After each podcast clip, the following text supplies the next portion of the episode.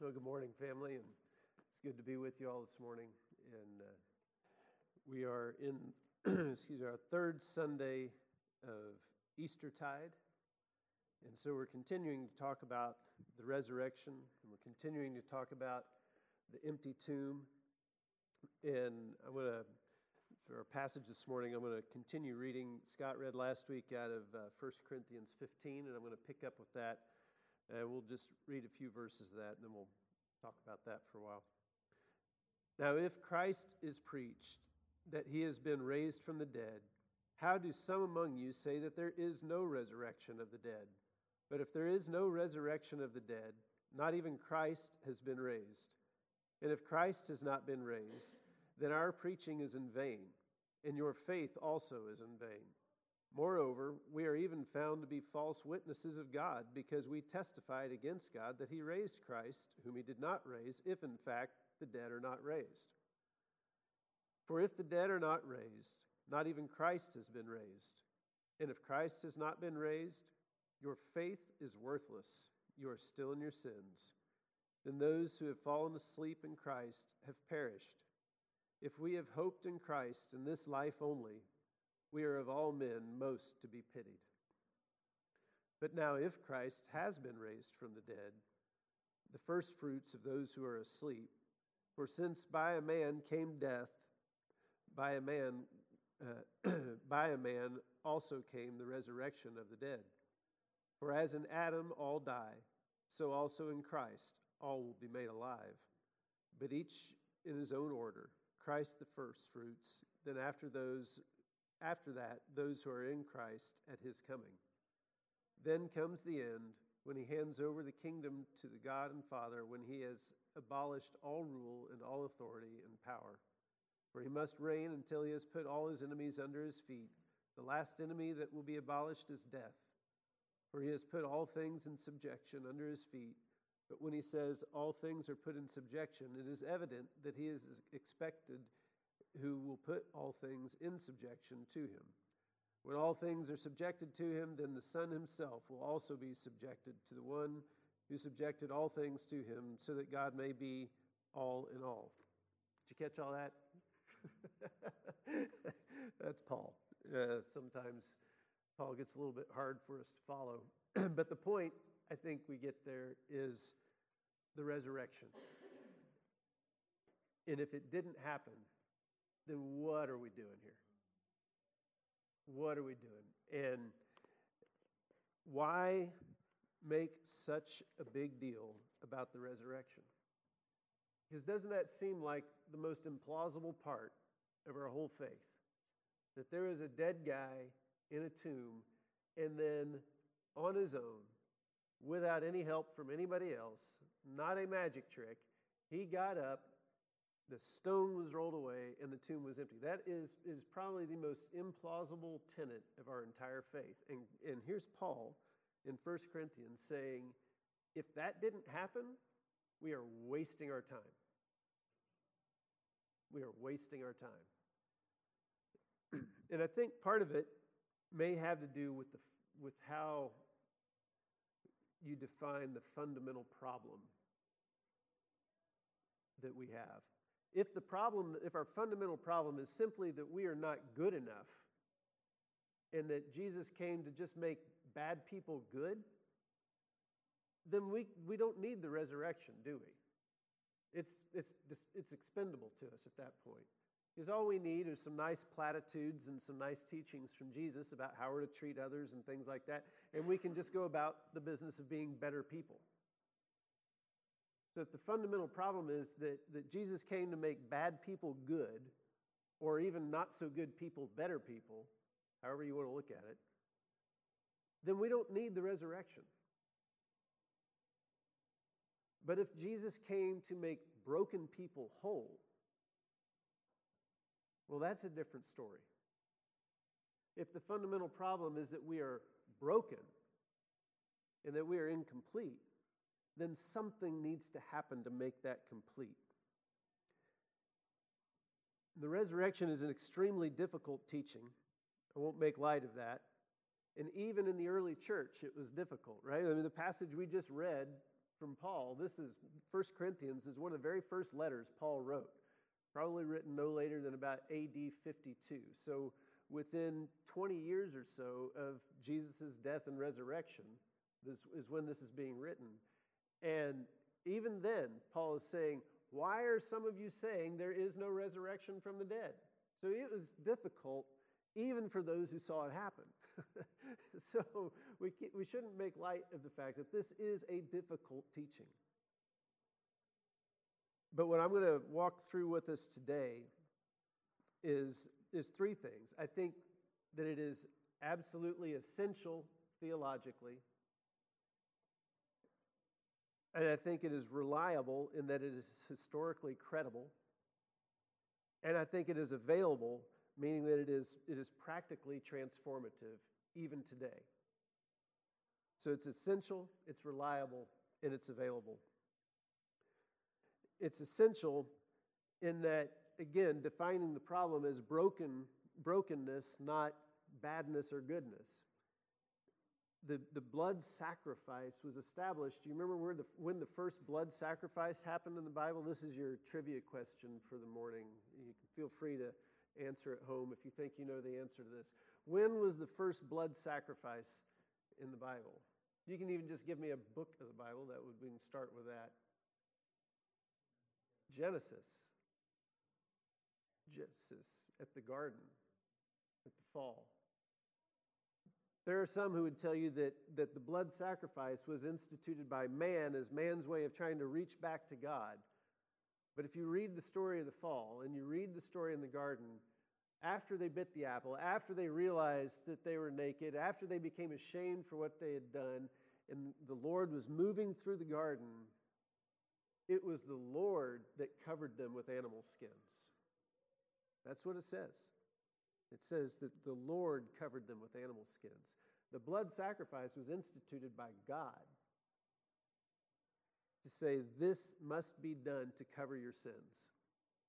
And it became more formalized later, right? We, we can read through Leviticus and in the, the law, and it became very rigid and formalized. But it must happen. There must be a sacrifice to cover up the nakedness, to cover up the brokenness that had happened in the garden. But the sacrifice was temporary and insufficient, right? That's why it had to be done over and over. That's how it became ritualized, is it wasn't enough. It had to be done over and over and over and over. And so the physical death of the animal represented the spiritual death of the people. And so this had to be done over and over and over and over. And Christ's death, obviously, was necessary but as with the death of the animals, his death alone is insufficient and incomplete. And I don't mean that it was insufficient and that it wasn't enough to cover for our sins. I don't mean that. What I mean was, or is, without the empty tomb, his death loses the power to be the ultimate sacrifice for our sins it would just have perpetuated the cycle of needing to do this over and over and over again. Without the empty tomb, the cross loses its power. And because, but because we have the empty tomb, the resurrection brings triumph and hope. Right? We don't have to keep doing this. We don't have to keep this system going where we're sacrificing the animals all the time because now we have hope. Now we have a sufficient sacrifice. Why? Because the bonds of the, the, the slavery to the sin, which remember even Paul writes that the law was the, the power of sin, right? The Old Testament law, those bonds were broken by the empty tomb. They were broken by the empty tomb. If there is no resurrection, then there is no hope.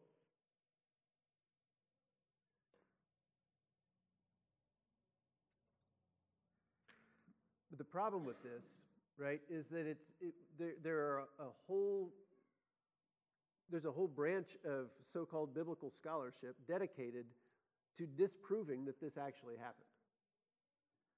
Uh, there's a, uh, if I were to ask you what you thought the, the biggest threat intellectually and theologically was to our faith in our time, what, what would you think it would be? Just think through that. You know, there's a lot of other isms out there, right?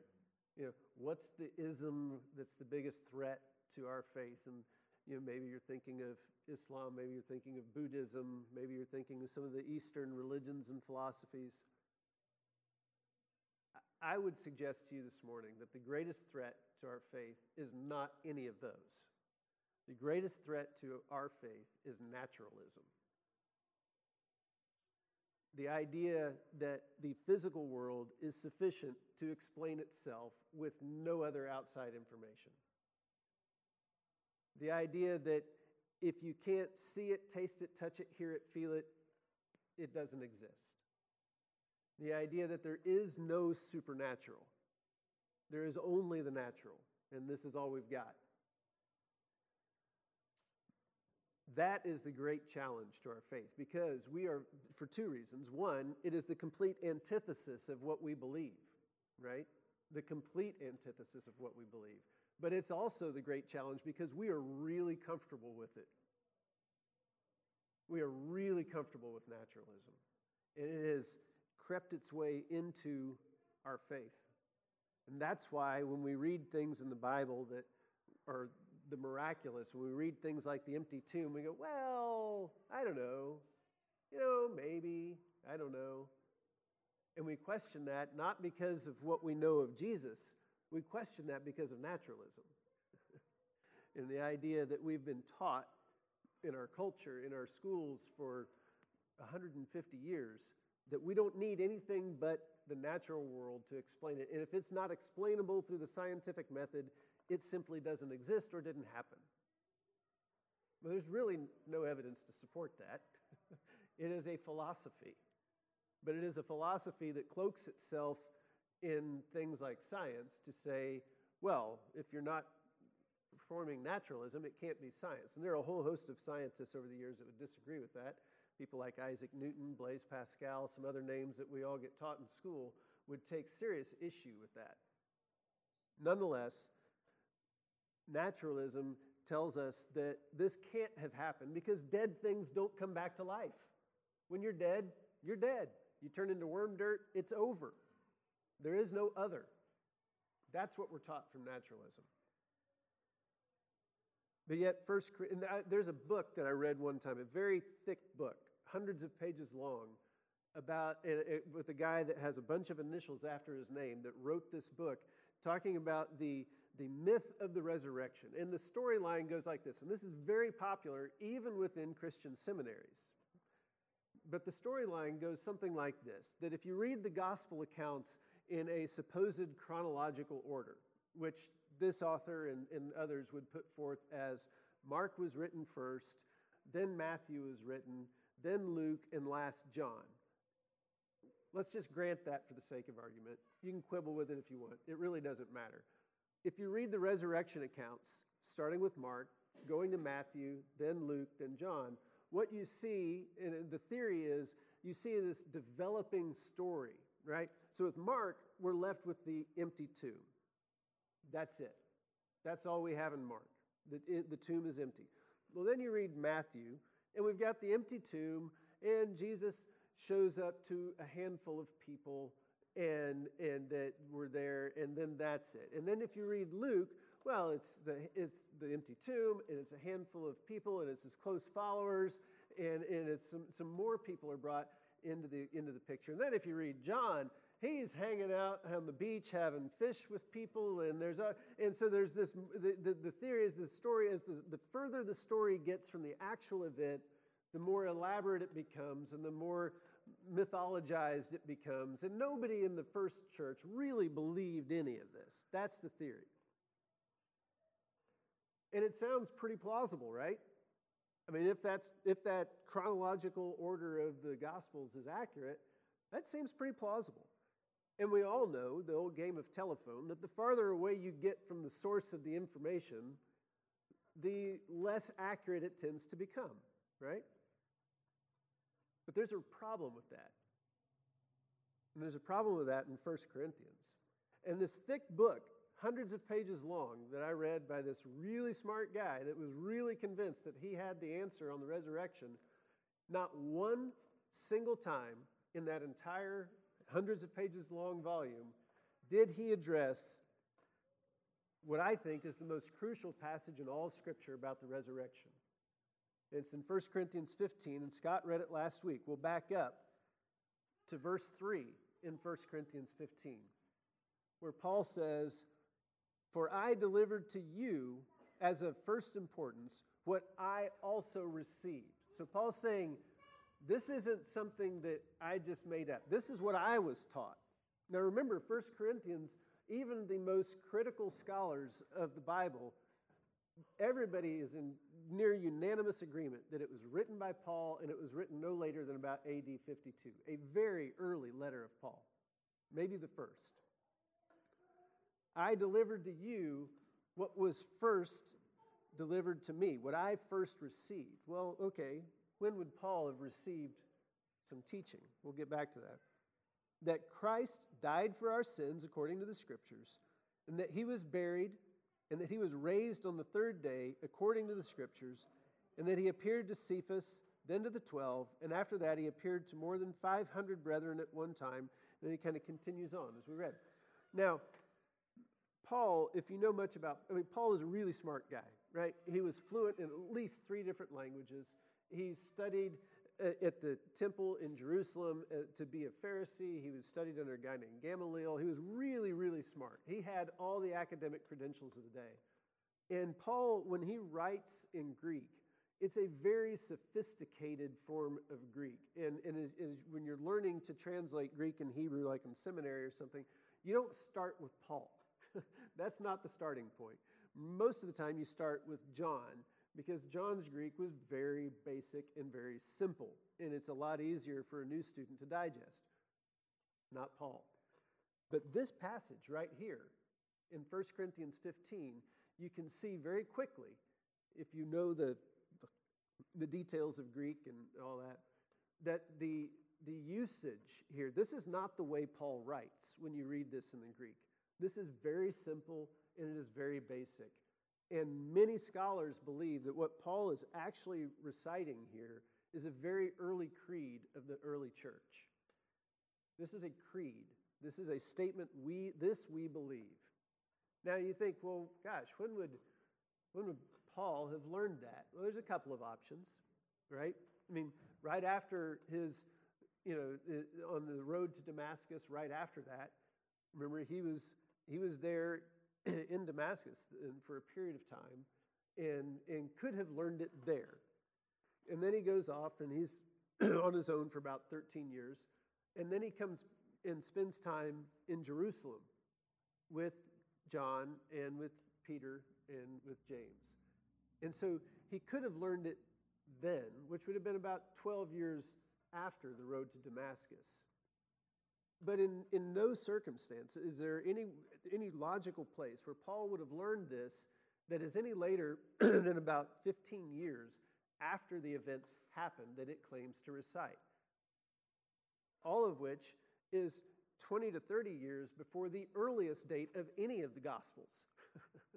so this predates the Gospels by decades.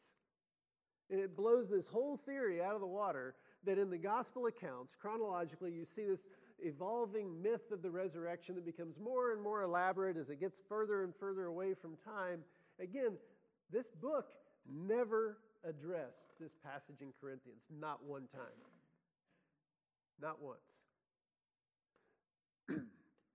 and this passage from Corinthians has been established through you know ancient manuscripts anyway it's we, i won't get too far down that rabbit hole with you unless you find that fascinating, in which we can have coffee and talk for a long time. It'll be fun. Uh, but suffice it to say, this passage from 1 Corinthians establishes that the very early church, again, within 12 years at the latest of when these events happened, believed that the body of Christ got up out of the tomb after it was dead. Not fainted, not in a coma, dead. This is what the early church believed. It's also interesting to note that in contemporary historical accounts from Jewish historians and from Roman historians, they also note that the early church believed that Christ had been raised from the dead. They also, interestingly, fail to say anything about, but we all knew where the body was, and so nobody thought they had any, they had any credibility because the body was right over there. Because, right, if somebody says the dead guy got up out of the, out of the tomb, all you've got to do to refute this is produce the body. And then, the, you know, case closed. We have no, no more argument because there's the body. And, and who but the, the Jewish leaders at the time would have loved anything more than to produce the body of Jesus to say, okay, that's about enough, guys. That's about enough. Never happened. Never happened. There's not even any reports of them even trying to make that happen. So we have Jewish and Roman historians verifying that the early church believed this. We have Paul's creed that he's reciting in 1 Corinthians 15 that is no more than 12 to 15 years after the events happened, where this is what the early church believed, and it was fundamental to the faith. So don't let anybody tell you that this was some evolving myth and that the early church didn't buy into this, and this is just something all you nutcases have, have bought into to just kind of prop up your theology. It's not that at all. This is essential. The bodily resurrection of Jesus was essential in the very first church, and it's essential 2,000 years later today. Because if it didn't happen, as Paul says, we of all men are most to be pitied. Because the cross did not have the power that we think it does if the tomb did not become empty. And by the way, you know, we think it is implausible that the dead come to life, but we also claim to believe that God created something from nothing, right? I mean, that's the whole Genesis story. Could I suggest that if you are capable of producing something from nothing, that that's on the scale of difficult miracles. I'm going to put that one at the okay, this is the most difficult. There is nothing. I speak and now there is something. I don't mean I'm rearranging somethings to make a new something. I mean there is nothing and I speak and now there is something. That is the greatest possible miracle you can pull off. And if you've done that, then what's raising somebody from the dead? I mean, come on. How hard can that possibly be if you can make something appear from nothing? Chew on that one. but this power of the resurrection is not limited to the first church. It's available to us today, just like it was to them at the time. I mean, think about the power, what the power of the resurrection did in the early church. We have the apostles. You know, Peter, you know, Scott was just sharing with us about Jesus and Peter, and Peter, do you love me? Peter, do you love me? Peter, do you love me? Peter goes from this guy shaking in his boots in the courtyard, denying Jesus, going, Man, I don't know, to standing up in front of thousands in Jerusalem, uh, thousands of Jews there for the Passover, saying, you crucified Jesus. And instead of dragging him out and stoning him to death, 3,000 people say, I think I'll follow Jesus today. And, and, and it goes on, right? I mean, Peter all of a sudden becomes the rock that Jesus said he would become.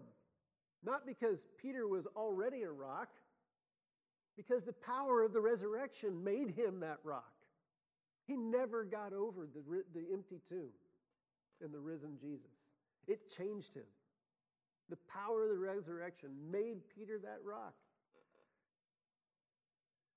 The power of the resurrection gave John, this, this uneducated fisherman, the ability to pen some of the greatest treatises on God's love that we will ever be able to put our hands on. He was an uneducated fisherman. He was not Paul with all of Paul's academic credentials. But the power of the resurrection said, I can do this because I understand the love of Jesus because I've experienced it. Later, centuries later, the power of the resurrection was crucial in abolishing the slave trade, both in the British Empire and here in our own country. It was at the core of the movement to abolish the slave trade was the power of the resurrection. Men and women that had been transformed personally by the power of the resurrection looked around and said, This isn't right. And by the power of the resurrection, that was ended. You don't believe me? You can just go. Remember the movie from several years back, Amazing Grace, the story of William Wilberforce in, in England. If you really want to, I've got his book. You can read the book. It's a lot drier, but it's good. Uh, these, the, the power of the resurrection was at the center of making things right. It was what drove these people to do what they did and to take the risks that they did. And in the process of that, there was one individual, a slave trader, who was a captain of a slave ship, back and forth from Africa. I mean, a captain of a slave ship? Could you be much more evil than that?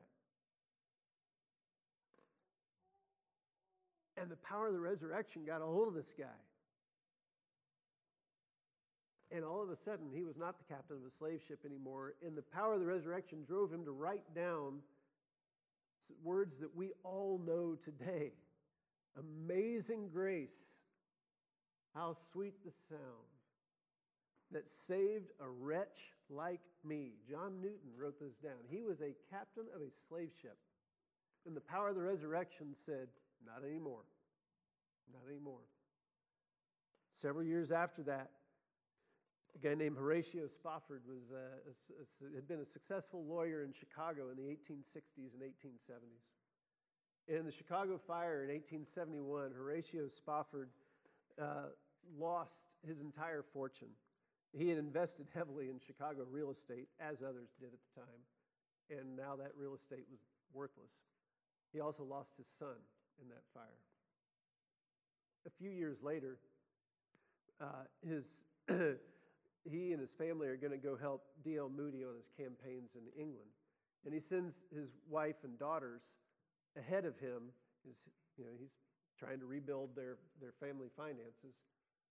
And the ship that they're on, as it's going across the Atlantic, collides with another vessel and sinks rapidly. Only his wife survives. All four daughters taken. She sends him a telegram that's a bit famous. She says, saved alone. And so Horatio Spafford, on his way across the Atlantic to catch up,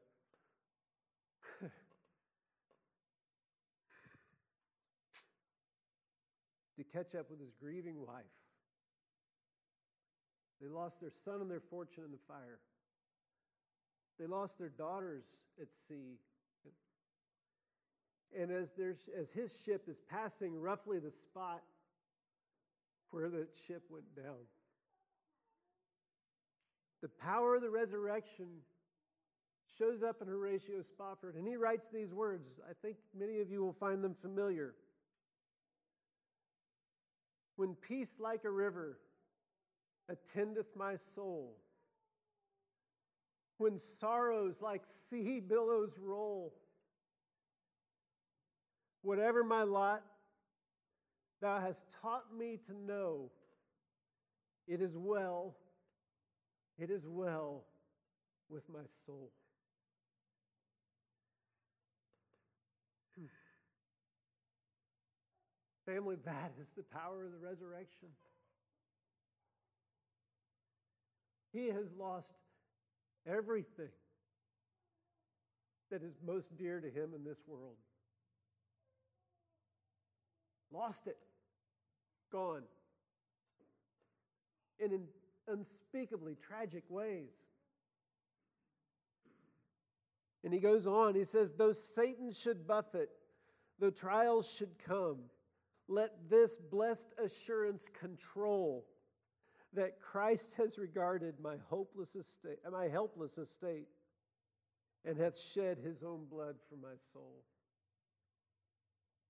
It is well with my soul.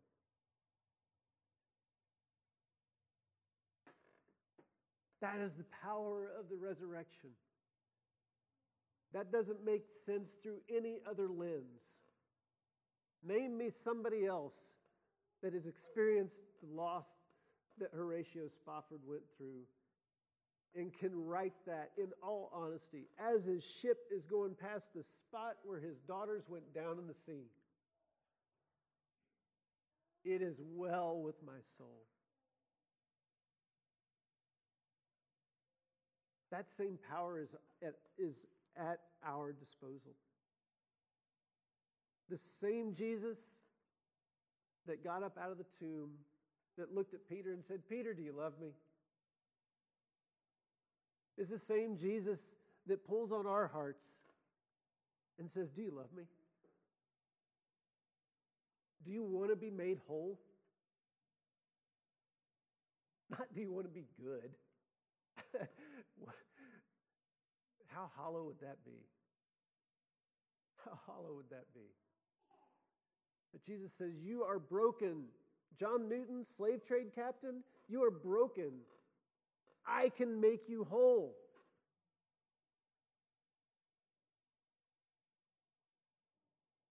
And he looked at me one time as I looked at myself in a mirror, and he said, Otto, you are broken,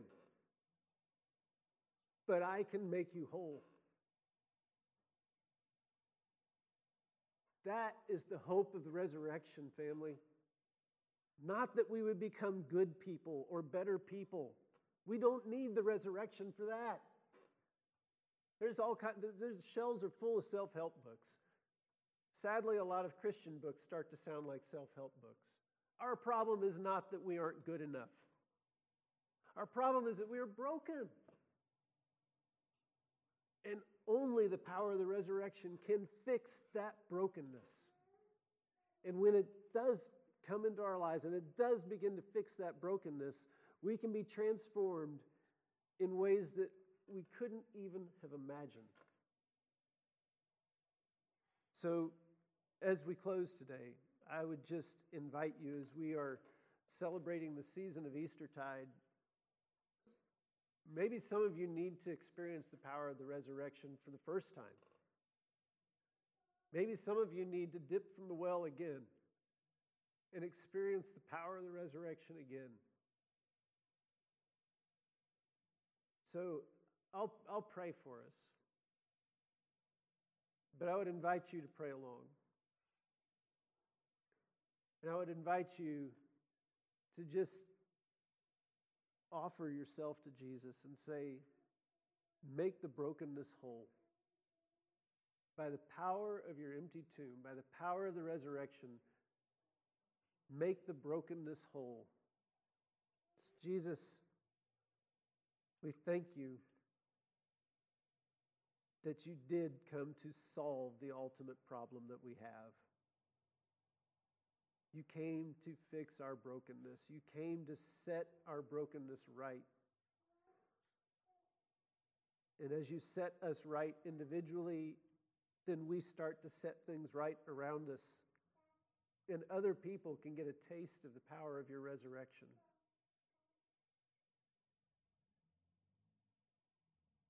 So, Jesus, we bring you our brokenness. Maybe for the first time, maybe for the umpteenth time again. We bring you our brokenness and we ask you to make it whole. By the power of your resurrection, make our brokenness whole, set it right, transform us, and help us to never, ever get over it. Forgive us for the times when we have maybe discarded your resurrection as something not necessary, optional, and renew in us that, that wonderment like a child. We just sit at your feet and go, I cannot believe this is happening.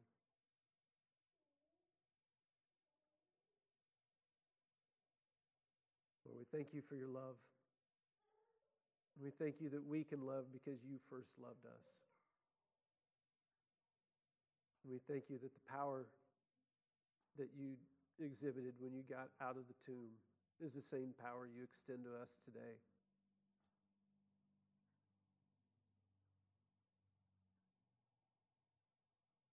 Jesus' name, amen.